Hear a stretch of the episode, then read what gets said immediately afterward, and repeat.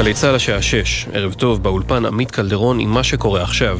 ההתפרעויות האלימות של יהודים בכפר תורמוס איה בבנימין. ראש הממשלה נתניהו התייחס לאירועים לפני זמן קצר ואמר לא נקבל התפרעויות לא ברמת הגולן ולא ביהודה ושומרון. יש ימים שבהם צריך לומר את המובן מאליו. מדינת ישראל היא מדינת חוק. אזרחי ישראל כולם מחויבים לכבד את החוק. אנחנו לא נקבל התפרעויות, לא ברמת הגולן ולא ביהודה ושומרון. אני נותן גיבוי מלא למשטרת ישראל ולכוחות הביטחון בפעולתם להשליט את החוק והסדר. בתוך כך, צה"ל גינה את ההתפרעויות ומסר כי אירועים חמורים אלה מונעים מצה"ל וכוחות הביטחון להתמקד במשימתם המרכזית, הגנה על ביטחון אזרחי מדינת ישראל ומניעת טרור. מוקדם יותר בכפר תורמוס איה חשוד פלסטיני נורה למוות בידי שוטר, מדווח כתבנו הצבאי דורון קדוש. במהלך פעילות של כוחות הביטחון כדי להשיב את הסדר בכפר תורמוס איה בבנימין, שוטר יס"מ טען שמספר חשודים ביצעו ירי לעברו, השוטר פתח באש לעברם וכתוצאה מהירי שלו, חשוד פלסטיני אחד נהרג ושניים נוספים נפצעו. מוקדם יותר כ-200 יהודים נכנסו לתורמוס איה, הציתו במקום כ-15 בתים ויותר מ-20 מכוניות, המתפרעים נמ... נמלטו ועד לשעה זו אין עצורים באירוע. ובקרב הציבור הפלסטיני הרוחות סוערות מן התמונות בתורמוסאיה. ראש ממשלת הרשות מוחמד אשתיה אמר כי בישראל שולטת מנטליות של הרג והצתה, והאשים כי הפורעים פעלו בחסות הצבא. כתבנו לענייני ערבים ג'קי חוגי מוסר כי בחמאס אומרים שמעשים אלה רק יגבירו את ההתנגדות ואת עמידתם האיתנה של הפלסטינים. הבחירות ללשכת עורכי הדין, ניצחון מוחץ לעמית בכר שגבר על יריבו אפי נווה בהפרש של עשרות אחוזים ואלפי קולות. מאולם הכרזת התוצאות מדווחת כתבתנו לענייני משפט, תמר שונמי. ראש הלשכה הנוכחי זכה בפער ניכר מיתר המועמדים במרבית המחוזות וכתב גם מספר מושבים לא מועט במועצה הארצית של הלשכה שתבחר את שני הנציגים בוועדה לבחירת שופטים. אחוז ההצבעה זינק בהשוואה לבחירות 2019 ועומד על כ-50 אחוז. בעוד מספר דקות ההכרזה הרשמית על תוצאות הבחירות בבניין הלשכה בתל אביב, בסיומה בכר צפוי לנאום. מחאת העדה הדרוזית, לשכת ראש הממשלה מבהירה כי על אף הדיווחים לא סוכם על הודנה בפגישה בין נתניהו לבין השייח' טריף. לצד זאת המפגינים אומרים כי כל עוד המשטרה לא תצא מהמטעים ברמת הגולן, הכבישים לא ייפתחו וההפגנות ברמת הגולן תימשכנה. מנהיג העדה הדרוזית אשר צפוי להיפגש הערב גם עם המפכ"ל שבתאי, קרא להרגעת הרוחות אצל ירון וילנסקי בגלי צה"ל. ביקשנו לפחות, לפחות עכשיו, לפני החג, בעשרת הימים הקדושים, שנפסיק את העבודה על מנת להמשיך בהידברות ואולי נגיע להסכמות. עדיין אנחנו במשא ומתן על מנת להפסיק את העבודה. אין התברעויות ואין אלימות. מה שקורה בשטח כאילו מחאה, מחאה לגיטימית שהם לא רוצים והם מבקשים לא להיכנס לאדמות שלהם. חיילי צה"ל שתיעדו את עצמם בסרטון ברשתות החברתיות כשהם מקללים את מדינת ישראל ומהללים את המחבלים בג'נין, נשלחו למאסר בכלא הצבאי. לאחר שהוחלט בצה"ל לסגור את התיק הפלילי נגדם ולהסתפק בהליך משמעתי, מפקדיהם של החיילים שפטו ארבעה מהם ל-30 ימי מחבוש. חייל נוסף נשפט ל-21 ימי מחבוש. ומזג האוויר, הטמפרטורות תהיינה רגילות לעונה. אלה החדשות, שעורכת נועה מיכאלי.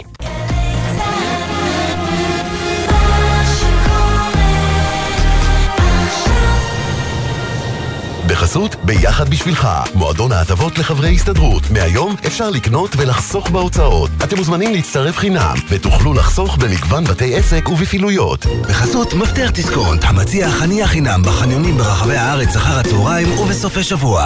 כמפורט באתר הבנק, כפוף למינום שימוש בכרטיס. בחניונים נבחרים. עכשיו בגלי צה"ל, עמית תומר ושי ניב, עם החיים עצמם.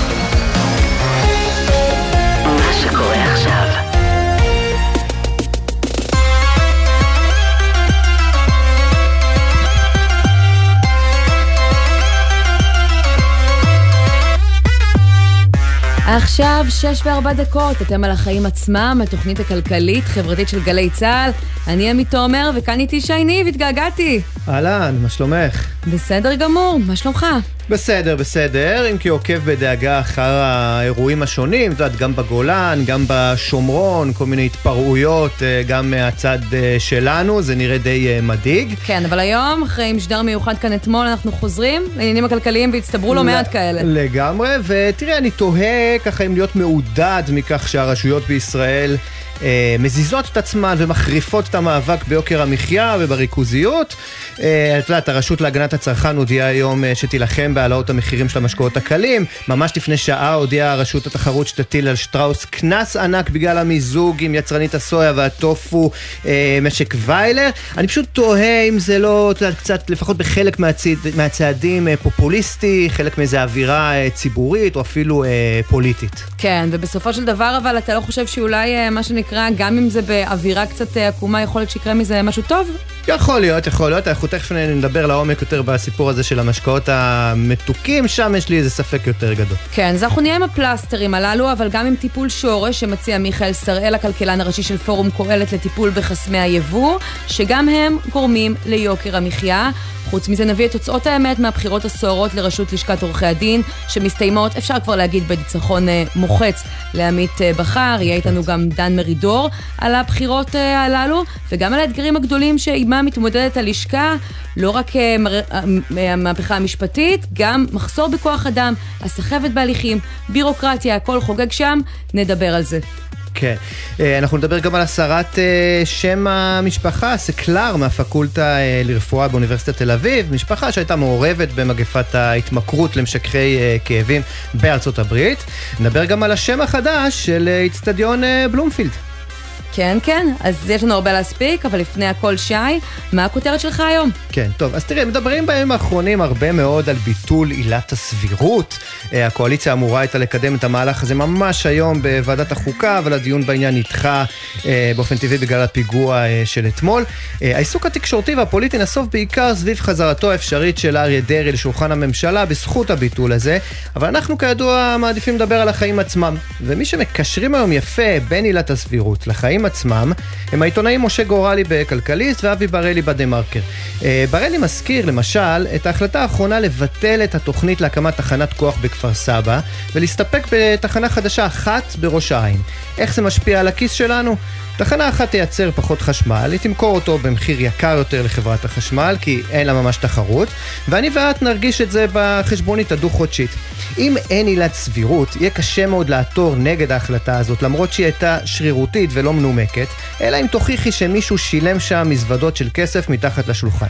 גורלי אה, בכלכליסט מזכיר לנו את הדברים של נשיאת העליון אסתר חיות לגבי עילת הסבירות. שבלי עילת הסבירות, בג"ץ אה, לא יכול היה לחייב את המדינה למגן מוסדות חינוך בעוטף עזה, אה, ובלי עילת הסבירות אי אפשר היה לאסור על חברת החשמל לנתק חשמל לאנשים מעוטי יכולת. בלי עילת, בלי, בלי עילת הסבירות לא ניתן היה לחייב מועצה מקומית להקים מקווה אה, לנשים שומרות מצוות וכולי וכולי. בקיצור, מספרים לנו סיפורים על משילות ועל רצון הבוחר, אבל ביטול עילת הסבירות יפגע בבוחר גם משמאל וגם מימין. זה מהלך שיהפוך את ישראל למדינה שבה לפוליטיקאים יש כוח בלתי מרוסן לעשות כל מה שהם רק רוצים. וכשאת רואה את הרמה העלובה, צריך לומר, של הפוליטיקאים שלנו היום, או של העסקנים שלהם, אוי לנו אם לא יהיו שופטים בירושלים. כן, בהחלט. Uh, הכותרת שלי היא שעוד uh, חברת אשראי חוץ-בנקאי מידרדרת, עלולה לסיים בקריסה. חברת המימון החוץ-בנקאית בול מסחר הודיעה היום שהיא לא יכולה לשלם את מה שהיא חייבת לבעלי אגרות החוב, שזה במילים של בני אדם אומר שמצב ההון הזמין שלה רע מאוד. היא גייסה עשרות מיליוני שקלים באגרות חוב, ולאור הידיעה הזאת עכשיו גם המשקיעים בבורסה נוטשים, חוששים לאבד גם את כספם, המניה מאבדת מערכה עשרות אחוזים, שזה כמובן רק מחמיר את המצב. זה מגיע אחרי יונט קרדיט שקרסה יחד עם שר האוצר לשעבר משה כחלון, שהיה היושב הראש שלה, שם התגלו אי סדרים, כאן עדיין לא ברור מה הסיפור, ואנחנו לא קושרים בין המקרים, אבל אני רוצה להציג דווקא סימן שאלה אחר. כי אנחנו רואים שלא רק בול מסחר סובלת ממה שנקרא סנטימנט שלילי של משקיעים, יש עוד חברות כאלו בענף, ואני לא בטוחה שזו רק הצבעת אי אמון בתחום לאור ההסתבכות ההיא, אלא בעיקר יכול להיות שבגלל עליות הריבית, התייקרות המשכנתאות וגל ההתייקרויות שקורים כולם במקביל, אנשים לא עומדים בתשלומים, צוברים חובות שהולכים ומתנפחים, אבל במסה כזאת שיש חשש שלבול מסחר ואחרות כבר לא יהיה כסף זמין לחלק לכולם, וזאת בעיה גדולה והיא לא רק הבעיה של החברות החוץ-בנקאיות, זו הבעיה של כולנו, אה, כי זה בעצם אומר שאנשים לווים ולווים, ממונפים, ולכן אנחנו לא רואים את גודל הבעיה של ההתייקרויות, וזה מדאיג אבל מאוד. היא תכה בנו. מדאיג מאוד. כן. נתחיל? נתחיל.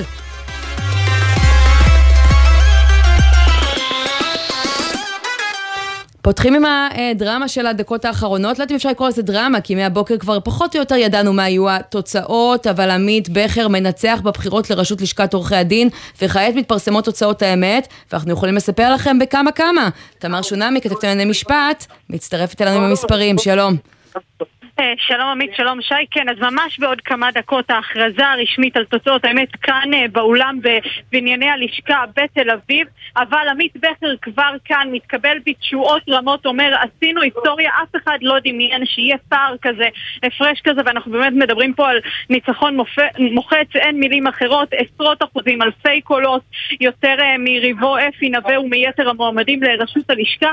גם במועצה הארצית, שהיא נזכיר הגוף שבוחר את נציגי הלשכה לוועדה לבחירת שופטים, כן. אולי הליבה של הבחירות האלה, אה, בכר זוכה ביותר מעשרה אה, מושבים, אנחנו תכף נדע כמה בדיוק, אה, מה שבאמת יקל עליו להשיג רוב אה, בהצבעה על נציגי הוועדה.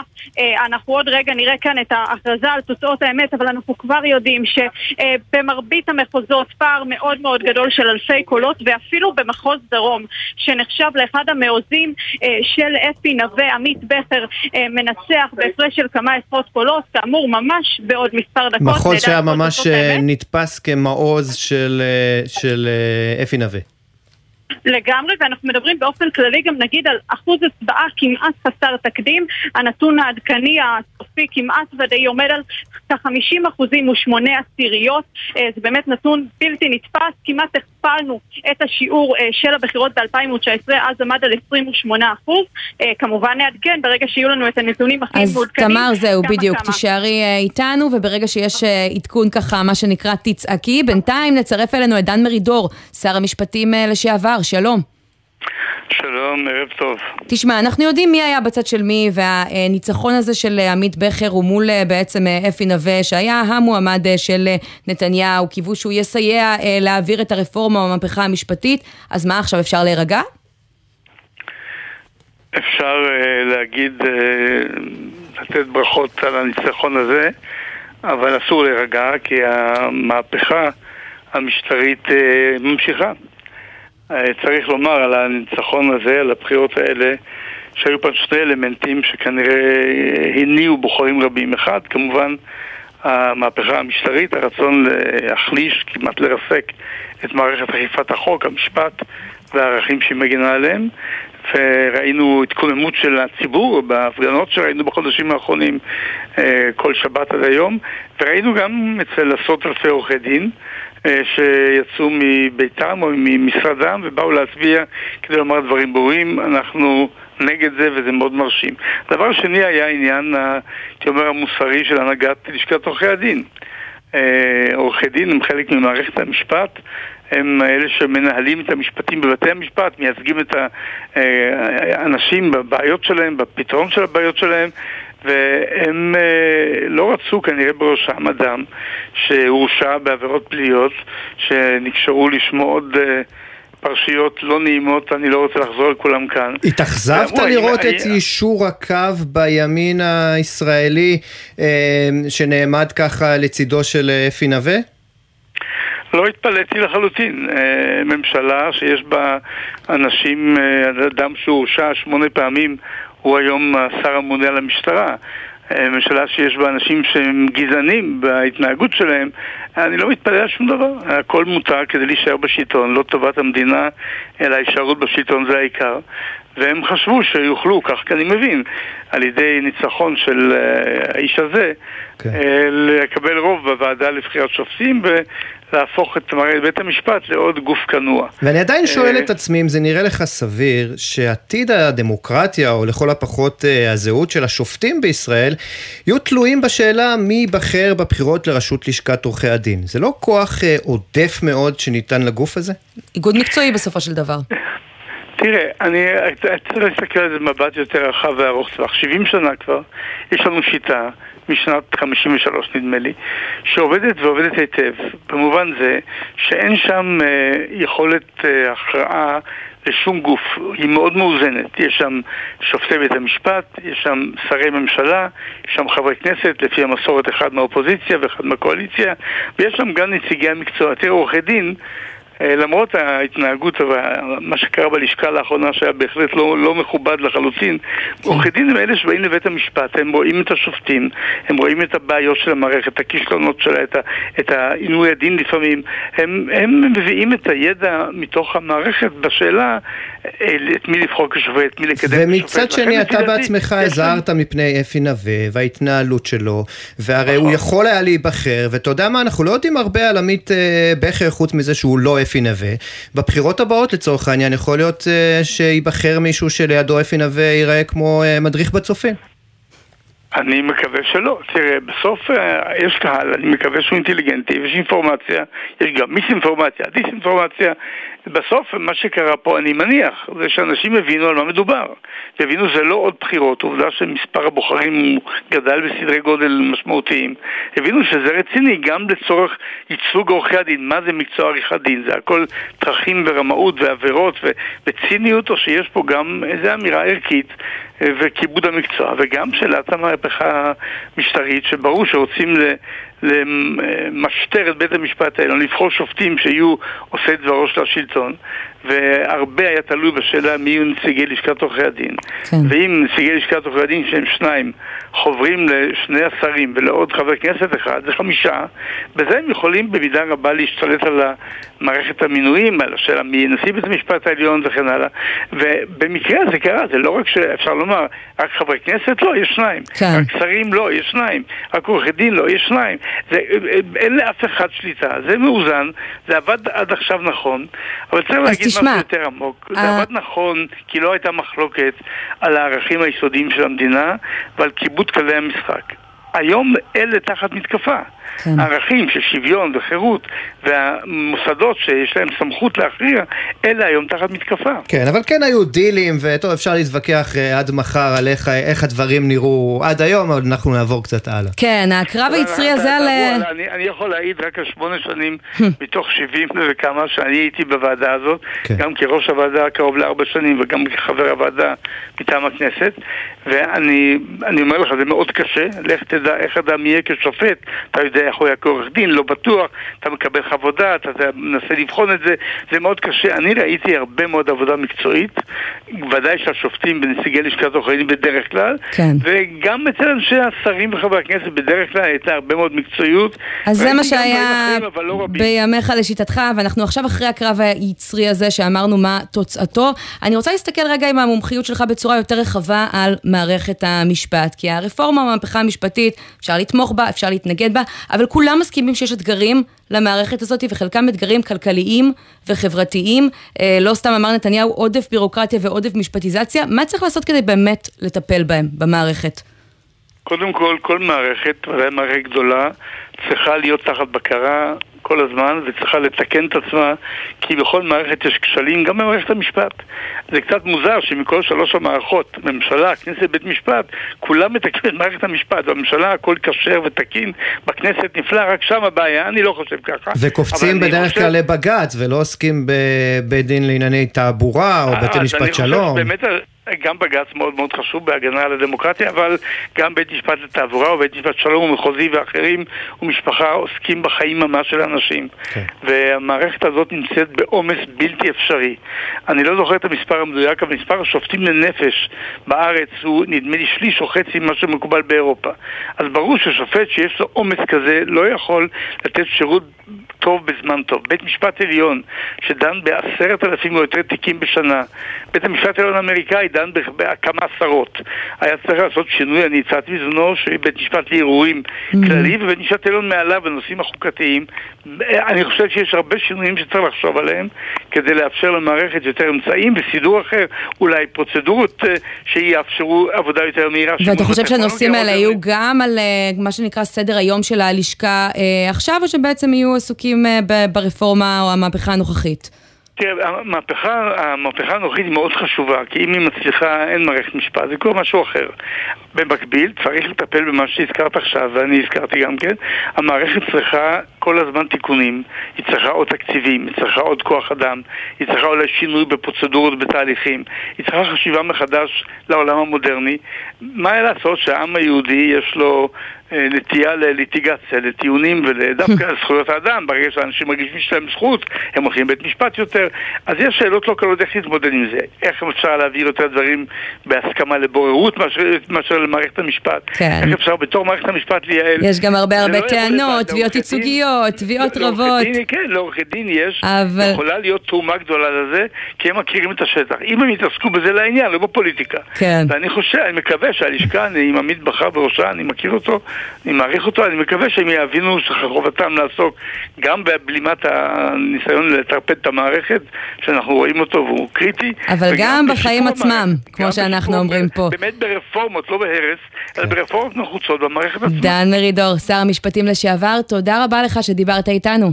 תודה רבה לכם. ואנחנו חוזרים לתמר, כי הנה, המספרים הגיעו. היי. כן, אז ממש עכשיו פה בתוך האולם, אם אתם שומעים ברקע את מחיאות הכפיים, החלה ההכרזה. עדיין לא אמרו כמה קולות זכה בכר לעומת נווה, אנחנו יודעים שמדובר על פער של בערך כ-50 אחוז, כלומר אה, בכר הוא באזור ה-70, 70 וקצת אחוז. נווה באזור ה-20 אחוז ושני המועמדים הנותרים עם כמה אחוזים בודדים. אחוזי הצבעה כבר יש לנו את הנתון הסופי שגם אמרנו מקודם, 50.8, 50 אחוז ושמונה עשיריות. אנחנו מדברים על 39 אלף עורכי דין שיצאו אתמול לקלפיות, מספר אה, באמת מטורף אם אנחנו מדברים כמותית, כי גם כן. אה, חל איזשהו גידול אה, במספר עורכי הדין, אבל זה פי שניים מכמות עורכי הדין שיצאו להצביע ב-2019. כן. ממש עכשיו, זה ממש דומה עוד לשיעור רגע. ההצבעה בבחירות הארציות אה, לכנסת, אפשר לומר. קרוב לזה. ואיך אמרת לדן מרידור, מי היה מאמין שכל כך הרבה עיסוק יהיה באיגוד מקצועי שנפתח איתו תוכניות, אבל אנחנו חיים בימים מוזרים. תמר שונמי, כתבתי לענייני משפט, תודה רבה. תודה.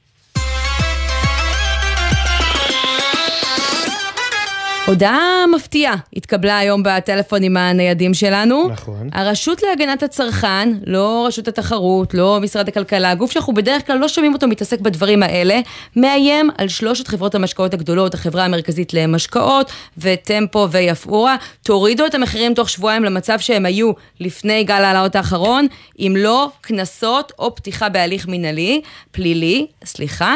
הטענה שלהם זה שבעצם ה... דרך שבה הם עשו את זה במקביל, גם אם היא לא תיאום מחירים, כמו ששמענו טענות בעבר, היא פסולה, כי היא משפיעה לרעה על הצרכן הישראלי, ומסתבר שיש לזה ממש סעיף בחוק שהם טוענים אה, שאוסר על זה. נגיד שלום לאניטה יצחק, סגנית הממונה על הצרכן וראש אגף החקירות, שלום. שלום רב וערב טוב. בואי אה, תסבירי לנו ככה באמת מה הבסיס החוקי אה, שמצאתם, כי צריך להגיד, לא השתמשו בו אה, עד עכשיו, ולמה דווקא חברות המשקאות? כי אני חושבת שיש אה, עוד כמה ענפים שאפשר לטעון לגביהם את אותו הדבר. אוקיי, אז אה, חוק הגנת הצרכן אוסר על הפעלת השפעה בלתי הוגנת.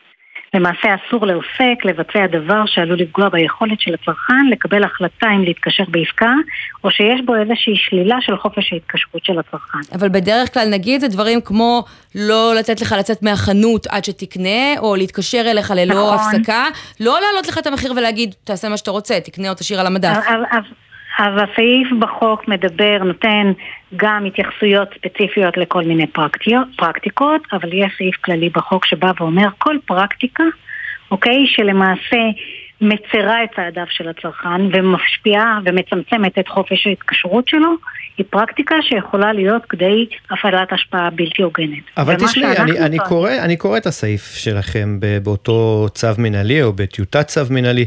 אתם נוקבים למשל אה, בסעיף אה, 3א שאוסר על אותה השפעה בלתי הוגנת, ואתם כותבים שזה אה, אה, בעצם פוגע בחופש הבחירה של הצרכן, ואתם כותבים במפורש, הצרכנים נאלצים הלכה למעשה לרכוש את המוצרים על אף העלאת מחיר. ואני אומר לך, הלו, זה מיץ. מה פתאום נאלצים? זה מיץ, מוצר לא בריא, אגב, שבכל העולם מנסים לצמצם את הצריכה שלו. אפילו אצלנו, לפני רגע, הטילו מס מיוחד על אותם אה, משקאות כדי שאנחנו נצרוך את זה פחות, ועכשיו בגלל העלאת מחיר, אתם טוענים שבעצם לצרכנים אין ברירה? הם יכולים קודם לשתות מים למשל? קודם כל זה אם... לשתות מים זה כנראה לא להבין את התנהגותו של הצרכן. אה, אה, קודם כל זה אה, באמת קטגוריה של משקאות קלים, שדרך אגב משקאות קלים הרוב שם במיץ, אבל זה גם מים כלולים בהם. והקטגוריה הזאת רק הולכת וגדלה עם השנים. ולא שקלתם להחריג ובעצם להכיל את אותו סעיף או את אותו צו מנהלי רק על קטגוריית המים למשל? אם את אומרת שגם שם ראינו העלאות מחירים, אז יכול להיות שזה היה צעד שהתקבל בברכה. אפשר גם לפתוח את הברז אגב. אני רוצה לחזור לטיעון שלנו הרשות. מה שהרשות באה ואומרת, ואנחנו בשדה של הגנת הצרכן ולא של הגבלים עסקיים. הרשות באה ואומרת, ההחלטה של, ההחלטה של שלושת החברות האלה, שדרך אגב, הן ביחד שולטות ב-90% מהשוק. והן שולטות ב-90% מהשוק כבר אה, אפילו מ-2005 בוודאות. כל השנים האלה לא הצליחה שום חברה אחרת להיכנס. הם שולטים וכל אחת מהם וכולם ביחד יש להם מותגים מובילים ופועלים למיתוג שמאוד מאוד משפיע לנו, עלינו הצרכנים, במה אנחנו בסוף רוכשים אה, בבית העסק. אתה יודע, אתה יודע שיש הרבה אה, יצרנים שאומרים, התפקיד של, הת, של הצרכן זה לא להחליט מה הוא רוצה, אנחנו נחליט בשבילו.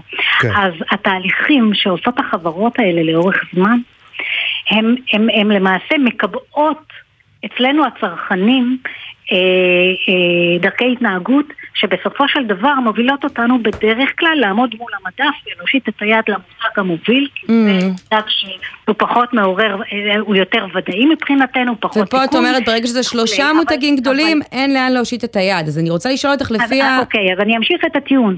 פה יש לנו שלוש חברות שביחד שולטות את ה-90% מהשוק. זה אוליגופול. וגם הספרות המחקרית באה ואומרת שהן לא צריכות לתאם מחירים ביניהם. כן. מספיק שהן מאותתות אחת לשנייה על הכוונה אוקיי? הן יודעות שה, שהתנהגות של אחת מהן תשפיע על ההתנהגות של אחרת, וזה בדיוק מה שקרה פה. אז אני רוצה שנייה להמשיך את... בעצם ההצהרות. קו המחשבה בבקשה? שלך, כי גם למשל, את יודעת, יש שלוש חברות אה, חלב גדולות בישראל, תנובה, שטראוס וטרה, שולטות יחד ב... 92% מהשוק בערך. אז מה? מה השלב הבא? כי הם גם העלו באותו שבוע את מחירי מוצרי חלב הלא מפוקחים. כן. אז ראשית, אנחנו אה, עסקנו עכשיו בשוק המשקאות הקלים, אה, ואנחנו מתכוונים כן להמשיך ולבחון באותה ראייה גם את השווקים האחרים. כלומר, עוד אה, חברות מזון ימצא... יקבלו פניות כאלה. אם יש להם נתח שוק ימצא, של 90% ומעלה. ואם ימצא שהמציאות תהיה זהה, זהה או אחרת, כי השפעה בלתי הוגנת יכולה להיות בכל מיני דרכים, אוקיי? כי אני תכף אפרט על עוד משהו, אז אם יימצא שיש צורך להתערב, אז אנחנו לא נהסס להתערב.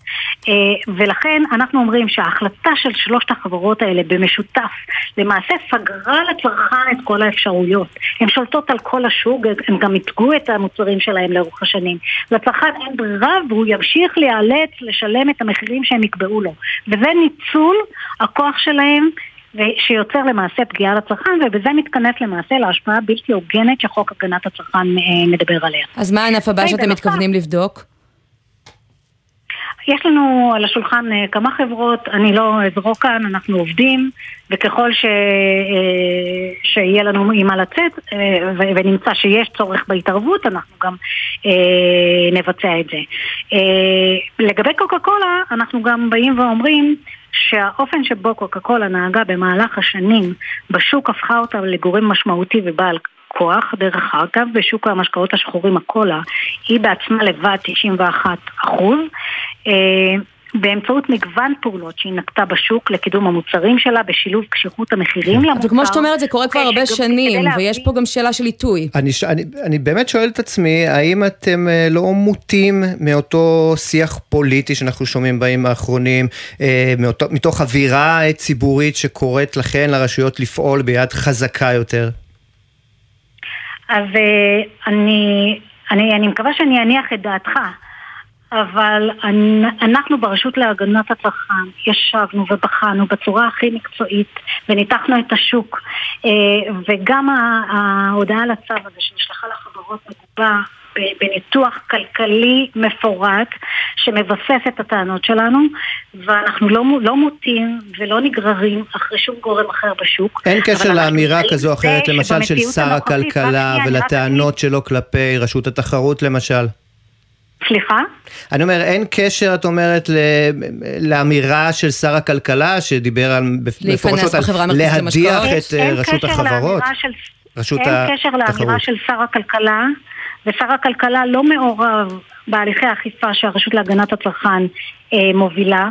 אין קשר בצורה נחרצת אה, למה שקורה בבירות אחרות. Okay. אוקיי. אנחנו רואים את המצוקה שאליה נכנס הצרכן בעת הזאת, ואני גם אגיד עוד משהו, אנחנו לא אומרים לחברות מתי להעלות מחיר, מתי לא. Mm-hmm. אנחנו רק אומרים, הבחינה שלנו של השוק בעת הזאת, כשראינו מה אתם עשיתם וסגרתם לצרכן את האפשרות okay. כן. להחליט אחרת, אתם התכנסתם למעשה אתם הפרתם אה, כל אחת בנפרד, אבל כולכם ביחד, כן. את חוק הגנה, את אה, סעיף אה, שלוש לחוק הגנת הצרכן, שאוסר את הפעלת השפעה בלתי. אניטה יצחק, אנחנו מוכרחים לסיים. תודה רבה לך על הדברים האלה. מעניין מאוד לראות איך הסיפור הזה יתפתח, ואם אכן, מה שנקרא, הטענות האלה יתבררו קבילות משפטית, אני בטוחה שאלו לא יהיו החברות האחרונות, אז יש להרבה חברות מזון נוספות אולי היום סיבה לדאגה. תודה רבה לך. ואם דיברנו על חברות מזון שלהם סיבה לדאגה, אז הנה, רשת התחרות שאתה הזכרת, שי, רוצה לקנות לקנוס עכשיו את שטראוס ב-111 מיליון שקלים. עינב קרנר, כתבת צרכנות, את עם הפרטים, שלום. נכון, שלום עמית ושי, אז נאמר שבכוונת רשות התחרות להטיל עיצום כספי בסך של 111 מיליון שקלים על חברת אה, שטראוס, סליחה, וקנס נוסף של יותר ממיליון וחצי שקלים על משק ויילר, זאת כפוף לשימוע, מאחר ועל פי הרשות שתי החברות ביצעו מיזוג בפועל שעלול לפגוע בתחרות בתחום תחליפי חלב הצמחיים, עוד בכוונת הרשות להטיל עיצומים אה, כספיים על עוד שישה בעלי תפקידים תפקידים בכירים בשתי החברות, נאמר שבפברואר 2022 התנגדה הממונה על התחרות לעסקת המיזוג. במסגרתה שטראוס ביקשה לרכוש את השליטה במשק ויילר בין השאר על רקע החשש מפגיעה בתחרות בתחום המשקאות הצמחיים. לשטראוס, משק ויילר וגם לנושא המשרה, המשרה הבכירים נתונה הזכות לשימוע בפני הממונה לפני שתתקבל ההחלטה הסופית. כן, ועינב רק נגיד, כן. נושאי משרה מאוד בכירים, קנסות מאוד גדולים, מאות אלפי שקלים לכל אחד, שישה אה, גורמי מפתח במשק ויילר ושטראוס, אנחנו עדיין לא יודעים להגיד מי הם, נכון? נכון, אבל אנחנו כן יודעים להגיד שבעניין הזה, בשונה מזה שהקנסות שהוטלו גם על משק ויילר ועל שטראוס כחברות יצאו מכספי החברה, כאן מדובר אה, על אה, כסף שיצא מכיס, מכיסם של אותם אה, בכירים, אבל כן חשוב לציין עמית ושי את תגובת שטראוס שמסרה החברה דוחה בתקיפות את טענות רשות התחרות ובטוחה כי בהתנהלותה לאורך כל התהליך לא נפל כל רבע בטענה כי החברה ניסתה למנוע ממשק ויילר כניסה לשוק תחליפי חלב מנותקת מהעובדות לאשורן, שכן השיח בין החברות נסוב סביב ייצור ופיתוח של מוצרי טופו ולא בנוגע לשוק תחליפי חלב, מדובר בהחלטה תמוהה. כך, משטראוס רק נציין שבשבוע שעבר שטראוס דיווחה לבורסה כן. אה, ברמיזה שהרשות מתכוונת להטיל את, את, את הקנס הזה, ועכשיו אנחנו מקבלים את ההודעה הרשמית מרשות התחרות. וכל זה, כמו שאמרת, עוד כפוף לשימוע, ומעניין לראות איך זה יתגלגל לאור פער הגרסאות שאנחנו שומעים בין הצדדים. עינב קרנר. לומר, כן. כן, תודה רבה. יוצאים לכמה תשדירים, ואז נהיה עם התוכנית הכלכלית להסרת החסמים של פורום קהלת, וגם, מה יהיה השם מחדש לאצטדיון בלומפילד? תתחילו לגלגל את זה על הלשון, כבר חוזרים.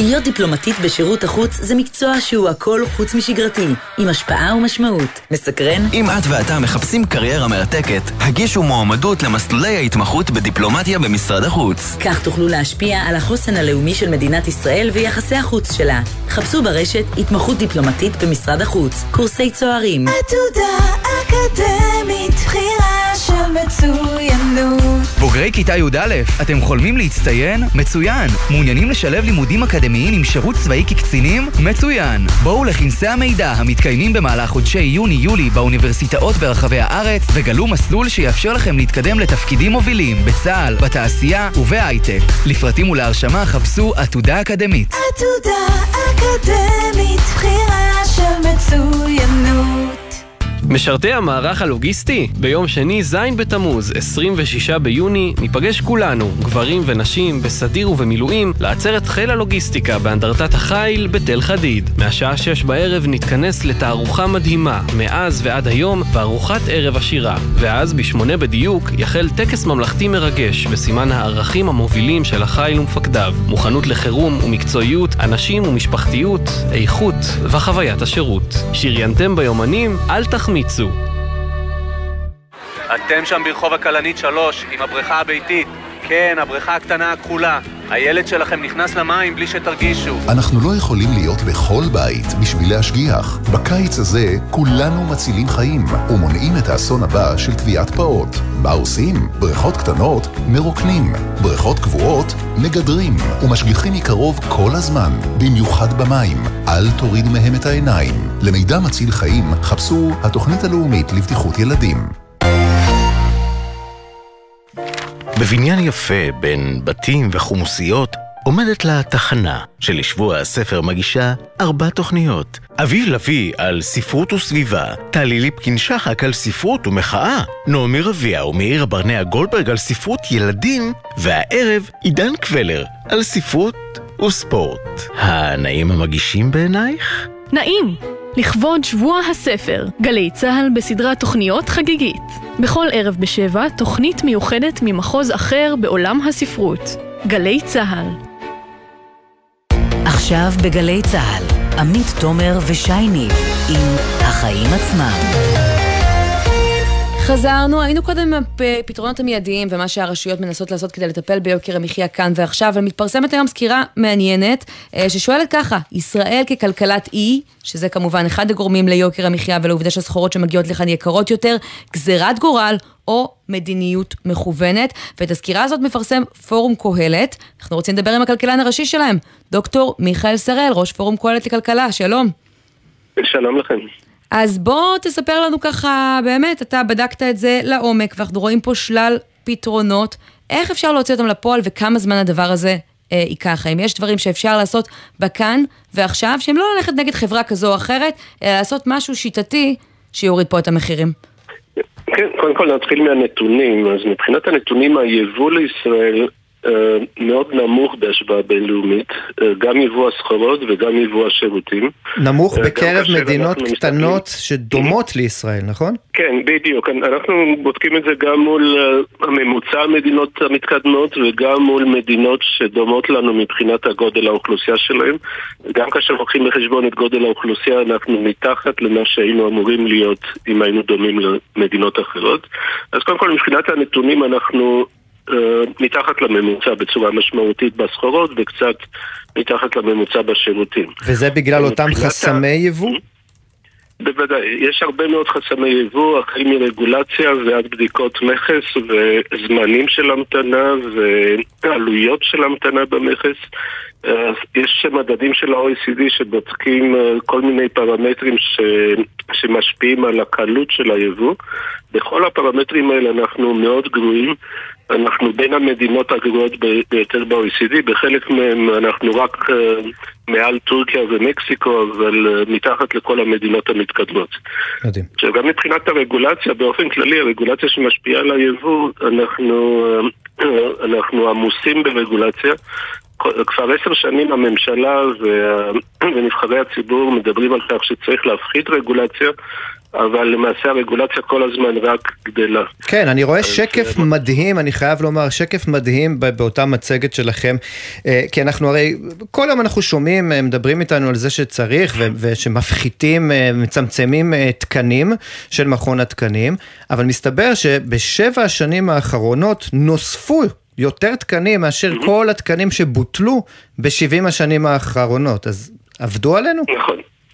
נכון, יש, יש הצהרה שרוצים להקטין תקנים ושרוצים שיהיו תקנים כמו באירופה ומה שמותר באירופה יהיה מותר כאן אבל נכון. בפועל זה לא עובד כל דבר, כל תקן ש, שמפנים אליו הוא מפנה לחמישה תקנים אחרים ולפעמים יש ריבוי של תקנים שחלק מהם מקורם במכון התקנים עצמו עכשיו, מכון התקנים מהבחינה הזאת, יש לו ניגוד עניינים מובנה, כי הוא גם קובע את התקנים והוא גם בודק את העמידה בתקנים, ולכן ככל שהתקנים יהיו יותר מורכבים ומסובכים ויותר תקנים, אז אה, תאורטית לפחות יש לו, תהיה לו הכנסה גבוהה יותר מהבדיקות. איך אתה לא מסביר אומר את הקושי את של זה, ממשלות? אבל אנחנו רואים ממשלה... כן. סליחה, אני איתך, כן. אני- אני אומר, אני לא אומר שהם עושים את זה בפועל, אבל בוודאי זה לא מצב בריא אה, כאשר קיים ניגוד עניינים כזה, ובהרבה מדינות באירופה הם פיצלו, הם הבינו את הבעיה הזאת והם אה, אוסרים על הגוף שמייצר את התקנים אה, להיות גם אחראי לבדיקת המוצרים, האם הם עומדים בתקנים האלה. כן.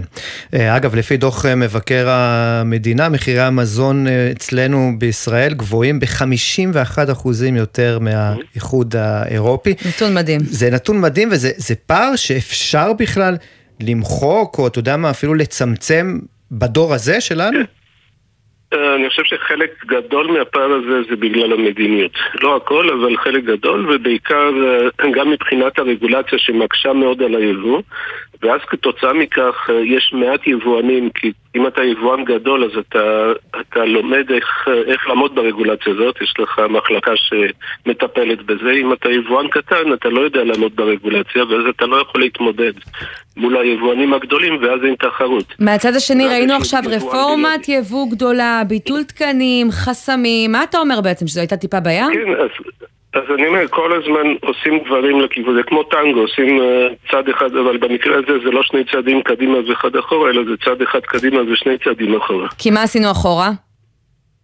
אה, שוב, אני אומר, כל הזמן יש, יש תקנים חדשים ויש אה, רגולציה נוספת, גם של המשרדים וגם של מכון התקנים. חלק גדול מהרגולציה ליבוא, בדקנו מאיזה משרדים זה מגיע, זה מגיע ממשרד הבריאות, ממשרד החקלאות Mm. וממשרד התחבורה. אלה שלושת המשרדים ש, שמייצרים הכי הרבה רגולציה בנו- בנושא. אבל הנה, גם במערכת הבריאות מזה- אמרו רפורמת המזון הרגיש, ונפשט את הדרך לארץ, ונוזיל. לא קרה, זה ממש מעכשיו. כן, אז, אז יש הצהרות ויש כוונות ויש, אה, ואחר כך כשנכנסים לפרטים ומנסים באמת לייבא את הדברים, מבינים שכל, אה, שכל דבר אה, בעצם נתקלים בהתנגדויות ובתקנים שאפילו לא היו מודעים אליו. זה אתה אומר גם על הרפורמה הנוכחית שעברה במוצרים הרגישים. כן, אני לא אומר שכל שהרפורמה ההשפעה שלה היא אפס, אבל כמו שאמרתי, זה לא מספיק. צריך הרבה יותר, צריך הרבה יותר בנחישות וצריך לקחת סיכונים, והדבר הכי טוב כמובן שיהיה יבוא חופשי, אה, לעבור לאיזושהי שיטה אחרת, שיטה אירופית אה, שנהוגה באירופה למשל, אה, שבה האחריות היא פחות על משרד הבריאות ופחות על, על משרד התחבורה או במשרד החקלאות, אלא יותר על היבואנים עצמם. זאת אומרת, אנחנו צריכים קצת לשחרר ולקחת סיכונים, ולא, לא, ולא להטיל את כל האחריות על הרגולטור, כי ברגע שכל האחריות על אתה יודע, הרגולטור... ישראל זה עם טראומטי, ראינו את פרשת רמדיה כשלא פיקחו מספיק, וזה יכול לעלות בחיים גם. בדיוק, בדיוק, נכון, אז כל, כל דבר יש לו עלויות, אבל במערכת הזאת בין, בין תועלת לעלות, הרגולטור תמיד יבחר בצד של הקטנת סיכונים, לא משנה מה העלות שלו למשק ולאזרחים, ובסוף אנחנו משלמים מחיר מאוד מאוד יקר בשביל הבטיחות הזאת, שאנחנו לא משלמים אותה בתחומים אחרים בחיים. הבנתי. תשמע, כשהשר סמוטריץ' הגיע למשרד האוצר, היה נראה שזאת עומדת להיות הקדנציה שלכם, פורום קהלת, כי הוא ליברטיאן כמוכם, אני זוכרת עוד שהשם שלך עלה כמועמד אפשרי למנכ"ל משרד האוצר. אבל מאז שמענו על דרישת נתונים כספיים מחברות במחשבה להטיל עליהם פיקוח על עוד מוצרים, שמענו על הכוונה של הרשות להגנת הצרכן, דיברנו על זה קודם, לפתוח בחקירה פלילית נגד חברות משקאות שמעלות מחירים כי זה משפיע לרעה על הצרכן, לא בדיוק ימין כלכלי. ואני רוצה לשאול אותך, איזה ציון אתה נותן לשר האוצר אחרי כמעט חצי שנה בתפקיד על ניהול המדיניות הכלכלית שלו?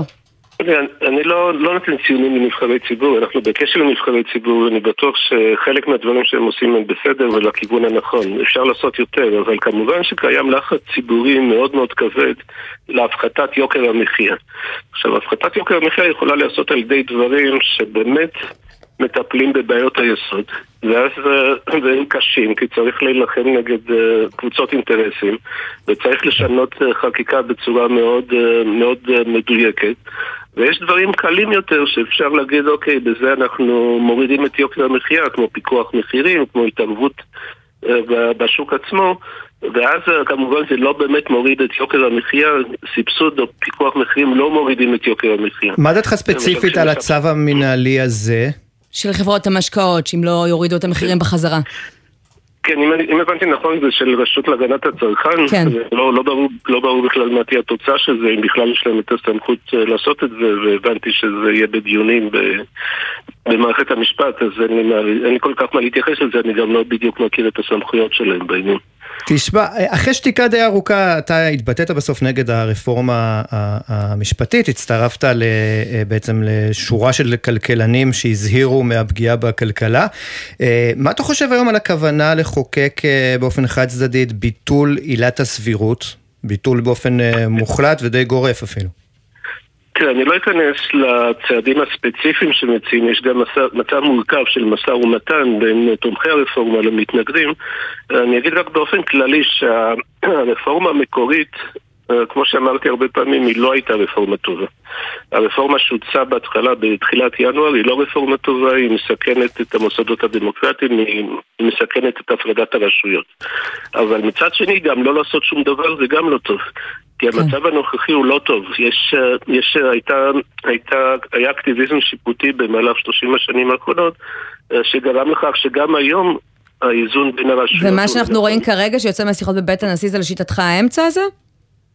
לא, עכשיו, אני לא רוצה להיכנס לפרטים המדויקים של צד כזה או אחר, אני רק אומר שצריך למצוא את הדרך לתקן את הבעיות במצב הקיים מבלי לפגוע אוקיי. בהפרדת הרשויות ומבלי לסכן את הדמוקרטיה. ואני מאוד מקווה שבסופו של דבר יגיעו לשיווי משקל הנכון הזה. כולנו. להגיד שלא צריך לעשות שום דבר זה מסוכן כמעט באותה מידה כמו להגיד שצריך לחזור לרפורמה המקורית. דוקטור אה, מיכאל שראל, ראש פורום אה, קהלת לכלכלה, המון תודה שהיית איתנו. תודה לכם. יש סדרה מדהימה, אני לא יודעת אם ראית, שנקראת דופסיק, שמדברת על ההתמכרות למשככי כאבים בארצות הברית ומה היא עשתה שם. מגפה שמות. של ממש. באמת, ראיתי את זה, אמרתי, וואו, איזה סיפור מטורף. כשהבנתי שהוא אמיתי, זה היה בכלל mind blowing, כי הנבל שם הוא נבל נבל, משפחת סקלר, שבעצם גרמו לכל ארצות הברית, אמריקאים רבים, ולא רק באמריקה, להתמכר למשככי כאבים. אצלנו, באוניברסיטת תל אביב, עד עכשיו, השם סקלר היה שם של כבוד בפקולטה לרפואה. אבל הנה, הסערה הזאת מגיעה עד לישראל, ועכשיו הוא מוסר משם, ועל זה אנחנו רוצים לדבר עם מי שעסק רבות בנושא, דניאל דולב, כתב אתר אה, שומרים, שלום.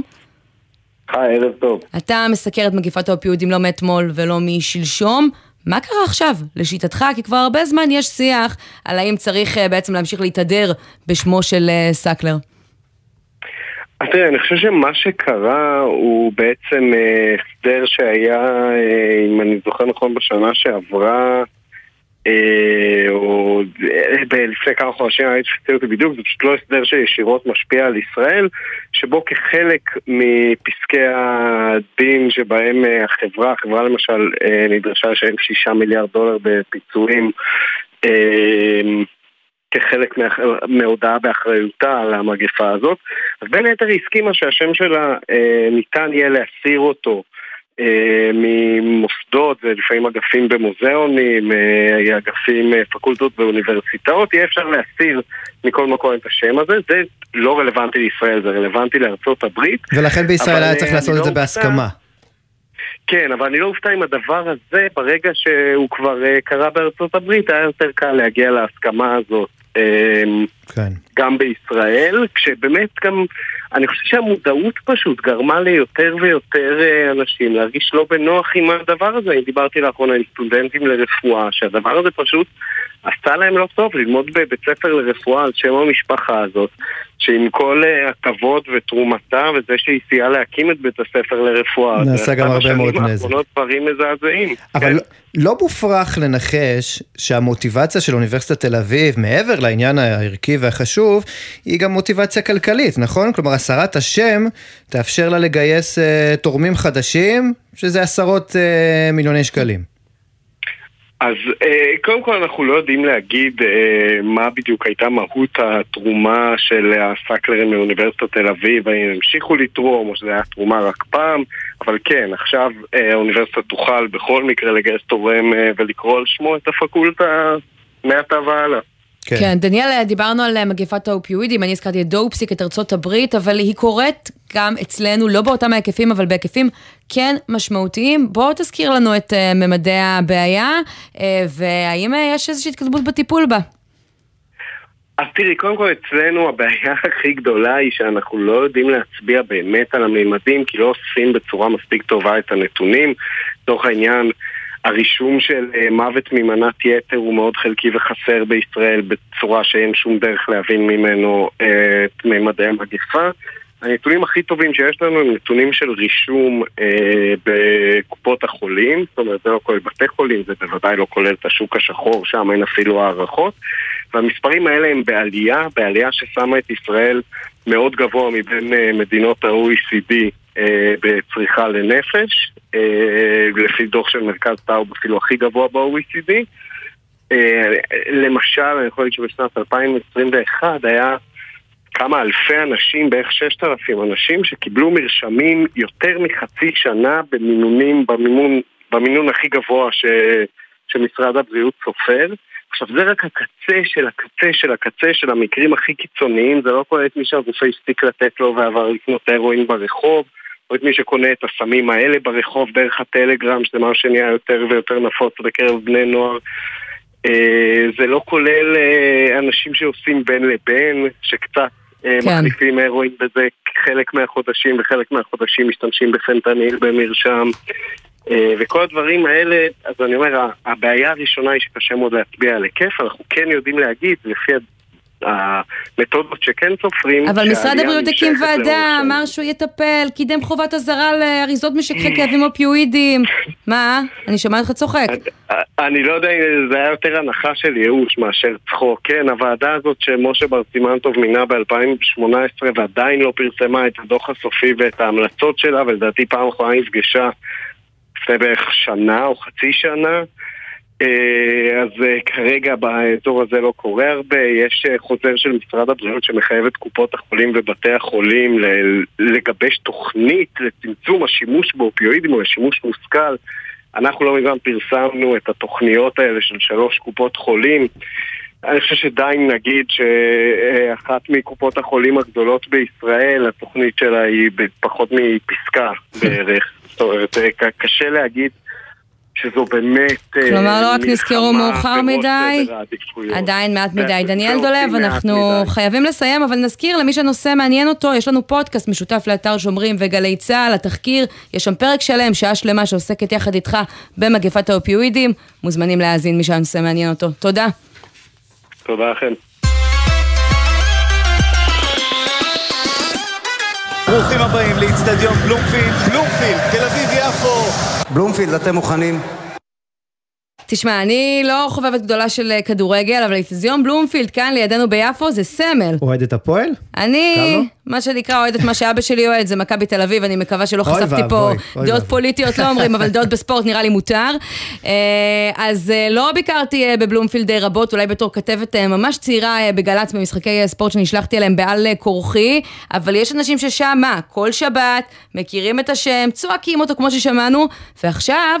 הם יצטרכו להתרגל למשהו חדש. מתמסחרים. מאור בנימיני, מנכ"ל חברת היכלי הספורט תל אביב-יפו, שלום. שלום, ערב טוב. אתם בעצם יוצאים במכרז ומציעים לקרוא על שם האיצטדיון מה, למרבה במחיר? אה, בעוד- אנחנו בעצם אה, יוצאים למכרז חסות, שזה משהו שהוא נותן חסות ראשית, שזה בעצם אה, משהו שהוא מקובל גם באיצטדיונים בעולם, ולנו יש גם ניסיון, כי אנחנו מנהלים גם את היכל מנורה, שהיום אנחנו... אה, היכל נוקיה. אה, נקרא על שם מנורה. התרגלנו נוקיה, כבר. והיום, אה, היום כבר מנורה כבר שמונה שנים, אבל אה, מתקדם בהיכל קבוצת שלמה, ככה שאנחנו, יש לנו כבר את הניסיון הזה, והרעיון בבלומפילד הוא דווקא כן לשמר את, ה, את, ה, את השם בלומפילד יישמר, וזה בעצם, אה, בנוסף לשם בלומפילד יהיה גם שם של נותן החסות. אה, זו פרקטיקה כמובן מקובלת בעולם, אם תסתכלו על הקאמפ נו היום, אז, אה, אז נותן החסות הראשית שלו זה ספוטיפיי. אז בוא נשאל את זה הפוך, אה, איצטדיון בלומפילד קיים כבר הרבה מאוד שנים, למה זה לא קרה עד עכשיו? זה לא קרה עד עכשיו, כי קודם כל האיצטדיון בעבר לקח קצת זמן עד שהדברים קרו, אבל בלומפילד עבר שיפוץ מהיסוד לפני, בשנת, אה, מ-2016 עד 2019 שהוא נפתח מחדש. נכון, אבל דבר אה, אחד שכחתם וזה לבנות גג, ואולי עכשיו יהיה את הכסף בשביל לעשות את זה, לא? אתה צוחק. אה, הגג, הגג, הגג הוא לא רק עניין של, אה, של כסף, הוא גם עניין של כסף, ויכול להיות שזה בעתיד, אבל למרות שזה השקעות שהן קצת יותר אה, גדולות מה, מסכומי החסות השנתית. החסות השנתית בעיקרה היא באה לתת מענה ל... מעבר לעובדה ש, שיש לה ערך, כפי שאנחנו יודעים, היא באה לתת מענה לה, להשקעה השוטפת של, ה, של העיר באיצטדיון. זאת אומרת, היום הספורט עצמו הוא, הוא דבר גירעוני ואפילו גירעוני מאוד. וכספי המיסים, ש- ש- כספי הארנונה שכולנו משלמים, בסופו של דבר באים ומסבסדים כן. את האיצטדיון בשוטף. רגע, מה, זה יוריד למישהו איכשהו משהו את אה, תשלומי הארנונה? לא, זה פשוט אה, אה, יופנה למקום אחר בשירותים לא, הציבוריים. הוא, הוא, הוא, הוא ייתן מענה לדברים אחרים ש, ש, שעיריית תל אביב תוכל להשקיע בהם. יש לך כן. איזה ניחוש. מי מי יביא את הכסף בסוף? על שם מי ייקרא איצטדיון? איצטדיון אה, טדי שגיא אולי? או איצטדיון לבייב? לא, לא, לא, זה לא. לא, זה לא יהיה על שם פרטי, זה, חייב, זה צריך להיות שם של אה, מותג.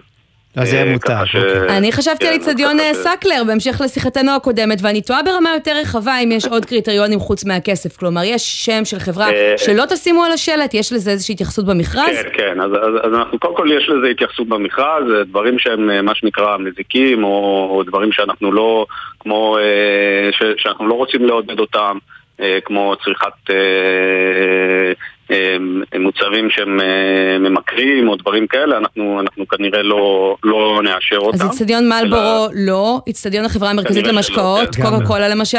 אה, קוקה קולה אני לדעתי כן אה, יכול לה- להתאים, אוקיי. אה, אבל אה, בסדר, כל אחד והסולם שלו, אנחנו לוקחים את הדברים שהם אם תשאל את ישראל פישר, העורך שלנו יגיד לך שזו התמכרות גרועה לא פחות. אה, בסדר, אפשר גם להגיד את זה על הרבה, על, על הרבה דברים. אבל- גם רונלדו יגיד לך את זה. אנחנו צוחקים. כן, כן, כן, לא, בסוף הציבור אה, יש לו איזה... אנחנו יודעים מה, שאני, מה, מה אנחנו נותנים לילדים שלנו ומה אנחנו נותנים, לא נותנים. אז מתי התוצאות, מאור? רק תספר לנו לסיום.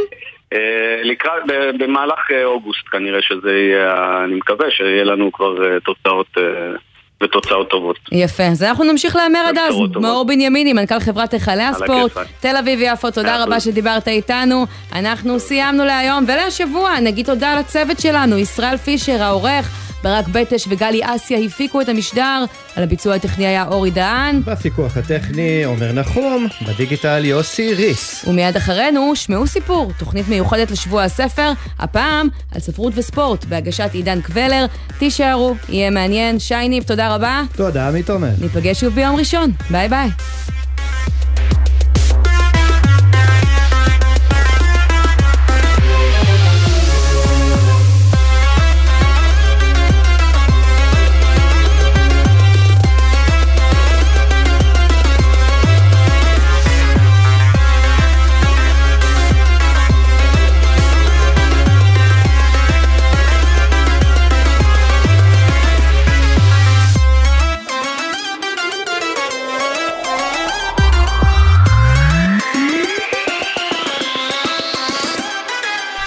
בחסות אייס, המציע את אייס סייל, אירוע המכירות השנתי במגוון מחלקות. היום ומחר, כיסא גיימרים מדגם רולס ב-299 שקלים. אייס. בחסות ביחד בשבילך, מועדון ההטבות לחברי הסתדרות. מהיום אפשר לקנות ולחסוך בהוצאות. אתם מוזמנים להצטרף חינם, ותוכלו לחסוך במגוון בתי עסק ובפעילויות. בחסות מועדון הצרכנות הוט, המציע להנדסאים, למהנדסים ולבוגרי מדעי המחשב לפתוח חשבון בבנק לאומי ולקבל מענק כספי, תור מעמלות ועוד. כוכבית 5521, כפוף לתנאי הבנק.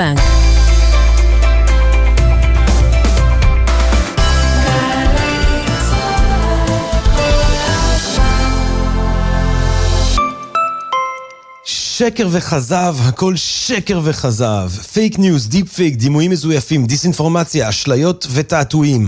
הכל שקר וכזב. שבוע עיצוב ירושלים מציג עשרות תערוכות, מיצבים ואירועים של יותר מ-150 יוצרים מהארץ ומהעולם, ובודקים את האפשרות של אמת ומקור למרות שפע השקר והכזב. 22 עד 29 ביוני, בית הנסן, ירושלים. אה, קטורזה, מה קורה? אני מקווה שאתה לא שוכח למחזר. מנסה, דדי, אבל זה מבלבל המחזור הזה. מה הולך לאיזה פח? נניח שם פושקדים. זה טואלטיקה? זה, זה פיצוחים? בן אדם היום בשביל לזרוק לפח צריך חמש יחידות פחחות. קטורזה, על האריזות שהולכות לפח הכתום, יש סימון מיוחד. חפשו את סמלי המחזור על האריזות ותדעו בדיוק מה הולך לאיזה פח. תמחזרו, זה מה שעושים היום. תמיר, חברה לתועלת הציבור. אפשר לחסוך בקיץ. שעות השמש הרבות הן הזדמנות מצוינת לתת לדוד החשמל לנוח. מנצלים את דוד השמש, מנקים את הקולטים מהאבק שהצטבר, נהנים ממים חמים וחוסכים. איתכם, חברת החשמל. עמותת חיל התותחנים מזמינה את לוחמי חיל התותחנים ומפקדיו לדורותיהם לעצרת 50 שנה של אש בסימן יובל למלחמת יום הכיפורים. בי"ג בתמוז, 2 ביולי, אמפיתיאטרון בריכת הסולטן, ירושלים. בתוכנית תערוכת אמצעי לחימה, מפגש לוחמים, עצרת ומופע של בניה ברבי. להרשמה התקשרו 04-639-6573.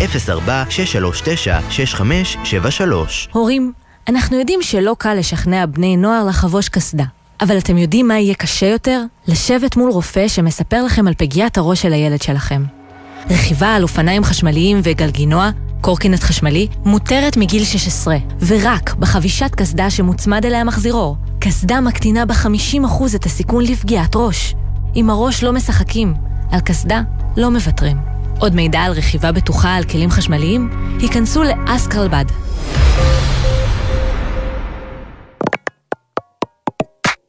מיד אחרי החדשות, עידן קבלר.